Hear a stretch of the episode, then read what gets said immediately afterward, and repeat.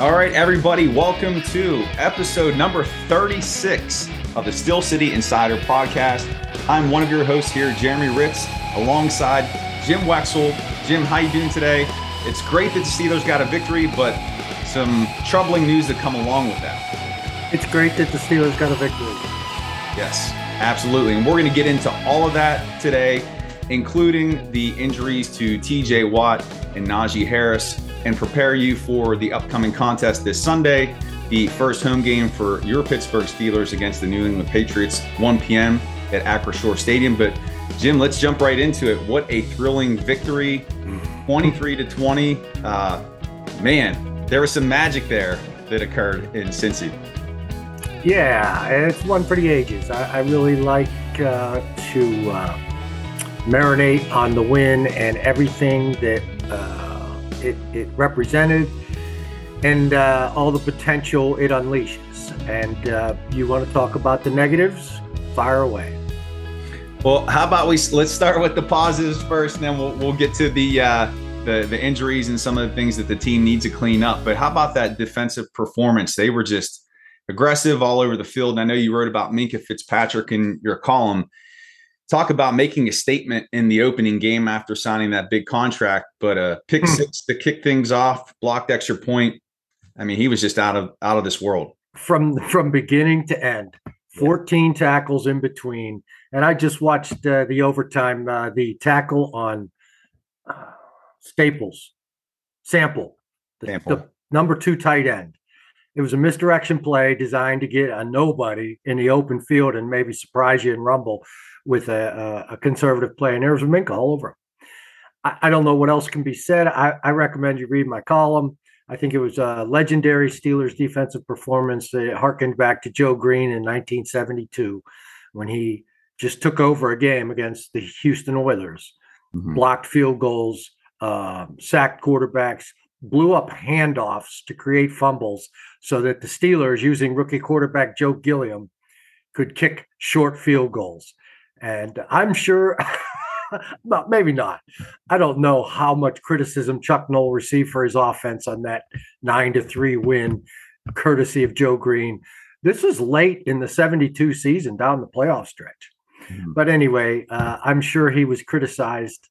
Uh, I, I held off a story for our site of criticism until today because I wanted one day to marinate on this win, and I I think all fans should. And you know, now we're reading that uh, uh, Tomlin's play calling, Canada's play calling, Mitch Trubisky missing George Pickens down the sideline are all responsible for T.J. Watt's injury.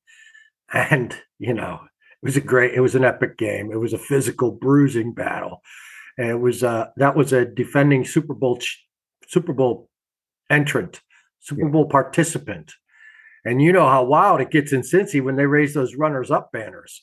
Mm-hmm. And you know, so this was uh this was a character win, uh, and you know, I thought Minkah was the leader of the character, and it's hard to say he was more so than Cam or uh TJ. You know, Cam just from the first snap took that rookie, and that I wrote about that, and Craig Wolfley and I talked about it uh, if you read my A to Z prediction column, uh, I, I, think we nailed this pretty good. Yeah. And uh, I didn't go to the game, and I was criticized for um, selling insider uh, uh, information and then not being an insider by sitting in the press box and then going down to get the cliches in the locker room. But uh, I thought we covered it very well here. And and one of the matchup issues were was Cam Heyward against the rookie fourth round pick playing left guard for the Bengals. Mm-hmm. And boom, right from the start. And every time they needed a play, Cam bull rushed that guy right back into, uh, I want to say boomer, uh, the because uh, I'm a boomer. Burrow. Burrow's face. You know, you look at Burrow on the sideline, and I keep seeing Boomer in his face. But um, uh, boy, uh, Cam was something else. But I, it was it was Minkah's day. It was Minkah's game. It's it's like uh, I know TJ's TJ's something else, but that seems like Minkah's defense. And he's not always chattering and nattering about nonsense. He's not he, he he's he doesn't he doesn't snarl and hate you like Najee does in the locker room, but he doesn't really want to talk. Mm. And he's not a cutie pie when he does get in front of the talks when it when it goes national. You know, he doesn't give you that change of face. Minkah's the real deal. Yeah. And he's different than Troy, but there's similarities in his I don't know if he's shy or just so humble. And but this was his defense. There was no shyness or humility out there at any point. At any point, even after they called that, he hammered that dude in the face, and they called him for unnecessary roughness. Yeah, and it was halfway. And then the next play was a TD pass to Thomas.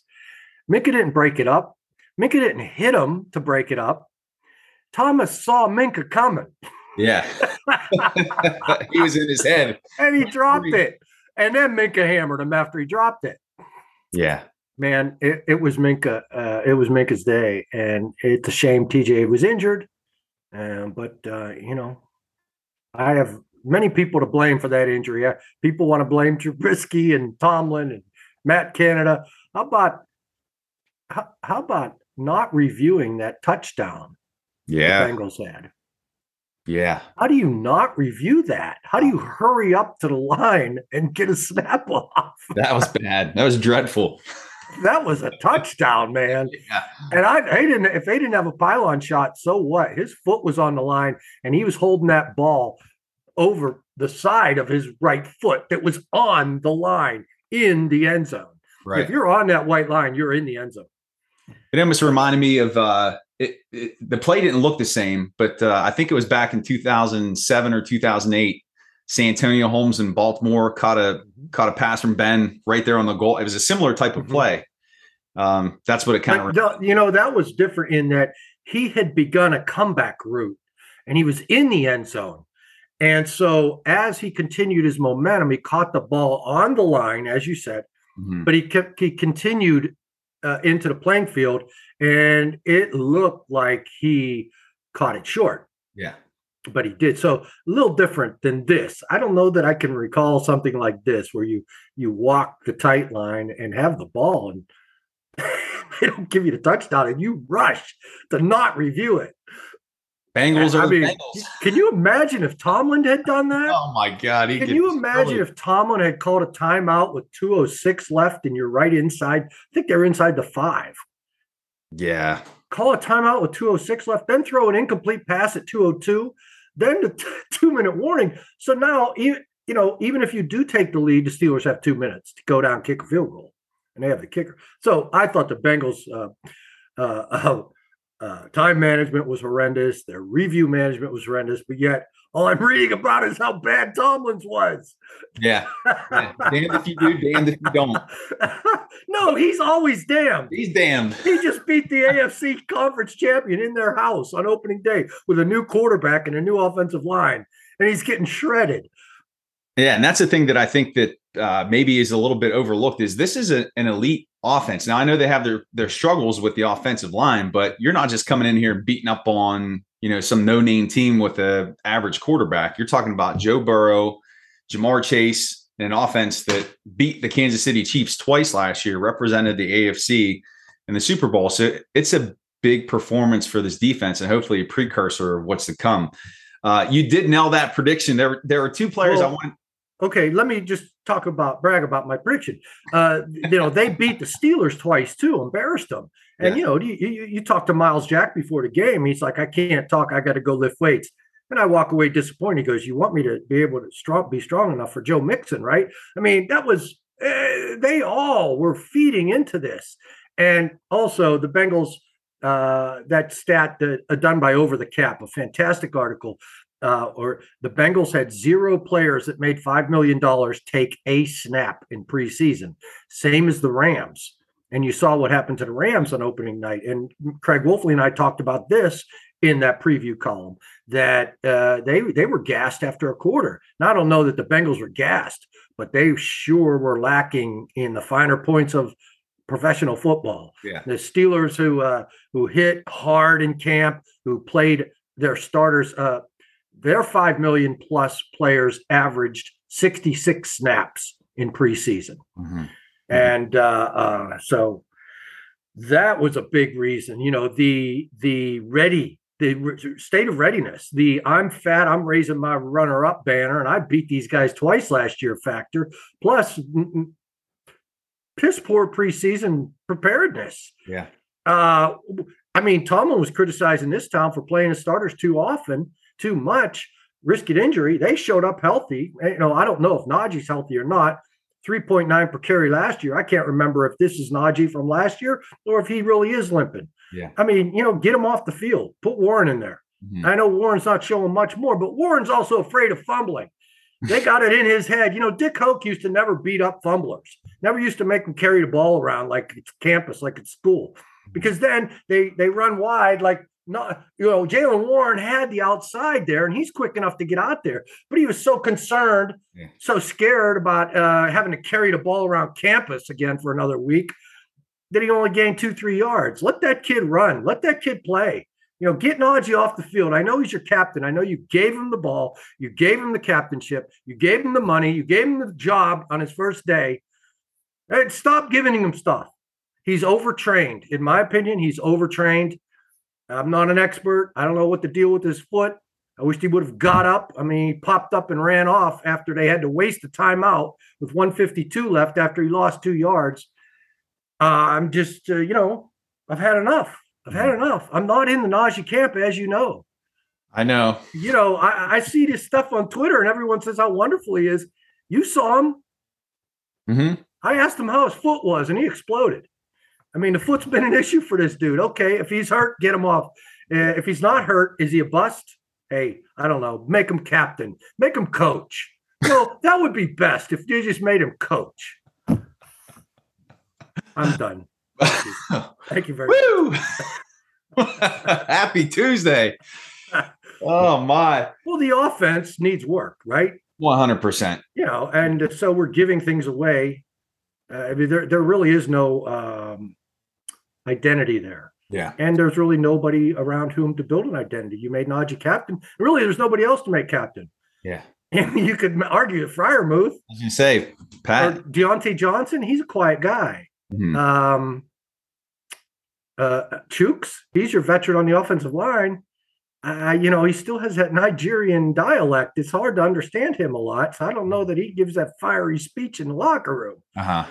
Derek Watt, you know, six snaps a game at fullback. Is he your captain? So, you know, it's Mitch. Yeah. Yeah. I, okay. I, I want to hit, I want to hit two guys on defense before we, we beat up on the offense here a little bit, but I wanted to acknowledge Alex Highsmith. You know, he had a solid game there, three sacks, just yeah. pressure throughout the game. And then Devin Bush, I've been highly critical of Bush, but he seemed much, much better playing sideline to sideline. What's your take on those two guys from Sunday? Well, uh, you know, and I'm going to brag again about myself. Uh, that with Myles Jack and with Larry Ogunjobi and with uh, Tyson Alualu handling the run much better with more physical players. Hopefully, I, and I wrote hopefully, this frees up Devin to play his game. He's not a downhill slugger. Mm-hmm. That's not him. It, let's let him play sideline to sideline. Yeah. And so, you know, I don't think there was ever competition between him and Spillane for that job. I'm thinking, as any good coach, you try to get your your players niches, mm-hmm. and mm-hmm. Spillane is rotating uh, between both of those guys. And that's how it was in preseason. I never saw it as a competition with Bush. Yeah. So uh Spillane, I, I don't know why the dime is his niche. I don't he's good in zone coverage. Okay. That's he drops in zone and snares those high ones. But um I, I, I like Devin's sideline to sideline ability, and it showed late, way late in the game when he ran with that running back straight down the field like a, a, a expert cover corner. Yeah. Yeah. Definitely encouraging. And the defense is going to need to play at that level as the offense tries to find some type of cohesion, as you talked about earlier. You know, who who's going to lead that unit? Uh, is it going to be Harris? He's got the foot injury he's struggling with. Trubisky didn't turn the ball over. He managed the game very well. What needs to happen with this offense heading into this Sunday's game for them to get things moving and to to help that defense? Because the defense can't win every game who didn't expect this to take time with the new quarterback? Right. And, you know, that is the major reason why I predicted uh, Mason Rudolph would be the starting quarterback in the opener um, because of how long it takes to transition. And with a rookie, it takes even longer. Mm-hmm. So I know you're all calling for Pickett. um, hey, I, I, loved what he looked like in, in training camp too. But before we could see any of them, I, I envisioned this struggle, this offensive struggle early. And Cincinnati was only thing that had to be on their mind. So why not start the guy you're most familiar with? Uh, and you know, you saw some of the mis misconnections on key plays, like the Chase Claypool back shoulder, where in a couple weeks they're going to start hitting that. You know what I mean? Yeah. So uh, I think early in camp they made the decision we're going to go Trubisky, and and I understand that.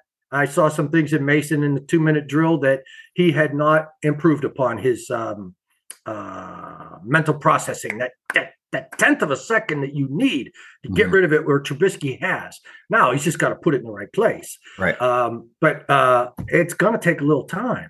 It's got to take a little time.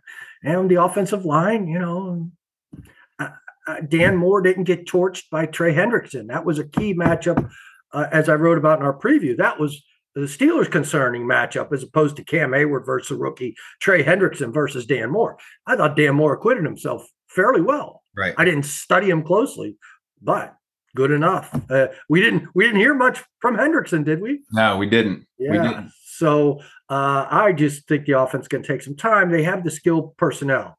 Now, whether it's uh, uh, Warren at running back or Najee, you know, Najee gives them a better pass catcher. You know, yeah. bigger hands, better uh, a radius, you know, catch radius. Right. But I, I see Warren as a better runner. Yeah. Just me.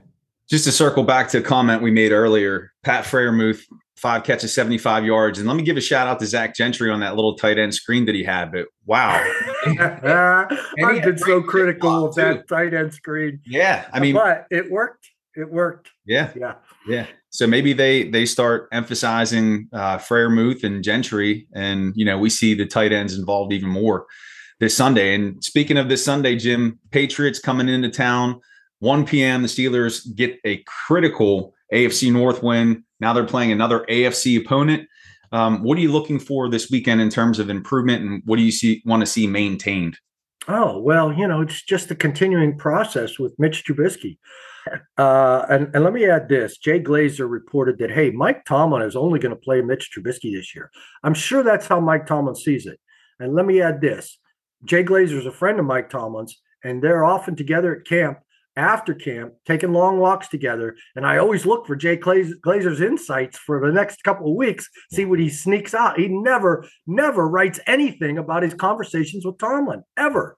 Mm-hmm. So he got burned on this story about the kids are fighting in the street. Look what Mike Tomlin's done. The yeah. kids weren't fighting in the street, and Glazer, I think, should have been. I, I, I, can't speak for his inner feelings, but he was embarrassed, I'm sure. And this was a makeup call. He leaked something out, uh, a private thought from Tomlin. I would definitely believe that that's the truth. Mm-hmm. At least that's how Tomlin sees it now. Trubisky's yeah. going the distance. Yeah. So it's just uh, a matter of getting Trubisky more acclimated right. you know and and i, I you know it's going to be at home. It'll be easier. Yeah. Th- things will start breaking. Things will start breaking. Mitch got better in camp. I like mitch. Um i think they made the right decision. In mm-hmm. spite of what i predicted i think they made the right decision. But and then they they played him three games in the opener preseason opener. Uh they needed to. That's part of the time. And this opener getting a win like that and and, and not turning the ball over in a hectic environment. And, uh, you know, the Bengals raised the runner up banner. Come on. How hectic can it get? So, and, and, uh, uh, uh, the overtime drive, you know, knowing that free play and scrambling to get free and throwing to Freiermuth and then throwing again and getting in field goal range, you know, you get get within 70 yards, you're in range of Bos, Bosworth. You know, you yeah. yeah. that you know we're, we're, we're, taking him for granted. We're not giving shout outs to him, are we? Boss, this guy yeah. hit the this guy hit the upright at 55 yards, and we're all disappointed. Yeah, yeah, he's, he's, clutch. Even though, yeah, I mean that was just a, a yeah. weird series of events. It was a great game. Just yeah. a great game. Yeah. Just a, can we just stop the season now? Because I don't think it's going to get any better. There we go. One and zero. One and zero. Let's go eight weeks at least till TJ gets back. You know. So let's let's close out on that, Jim. Uh, just real fast. Any update on the TJ Watt injury that you're well, hearing? I'm just just what the national writers are saying, and I'll always look for Gerry Dulac's uh, injury reports. He's uh, he's an ace in in that field, uh, but the national guys are it seems like you know the the full announcement will come later today with Tomlin, but uh, it seems like it's a torn muscle is what Dr. Chao is saying. The difference between what we're talking about, full season, half season, is is a muscle or a tendon. You don't want the torn tendon. You want the torn muscle. And that's what it seems to be. Uh, all these national guys are reporting. So we'll find out later with Tomlin. All right. Yeah. Tomlin Tuesday is coming up here soon. And that's going to do it for episode number 36 of the Steel City Insider ah, podcast. Oh, the Jerome Bettis That's what I'm episode. Maybe that's good luck for the running game this weekend. I just told my daughter that she's Jerome Bettis on her soccer team. There you go. The fifth year senior, school the young kids, wait on the sideline for your turn, and then win the championship game by yourself. There you go. There you go. well, everybody, we appreciate you watching. Uh, please make sure you share with your family and friends. Please like this video, subscribe. You can check out Jim's work on the Steel City Insider. Give him a follow on Twitter at Jim Wexell. You can check out my work at thesteelstudy.com. Give me a follow at Steel Study, and we will see you on the next episode of the Steel City Insider podcast. Have a great day.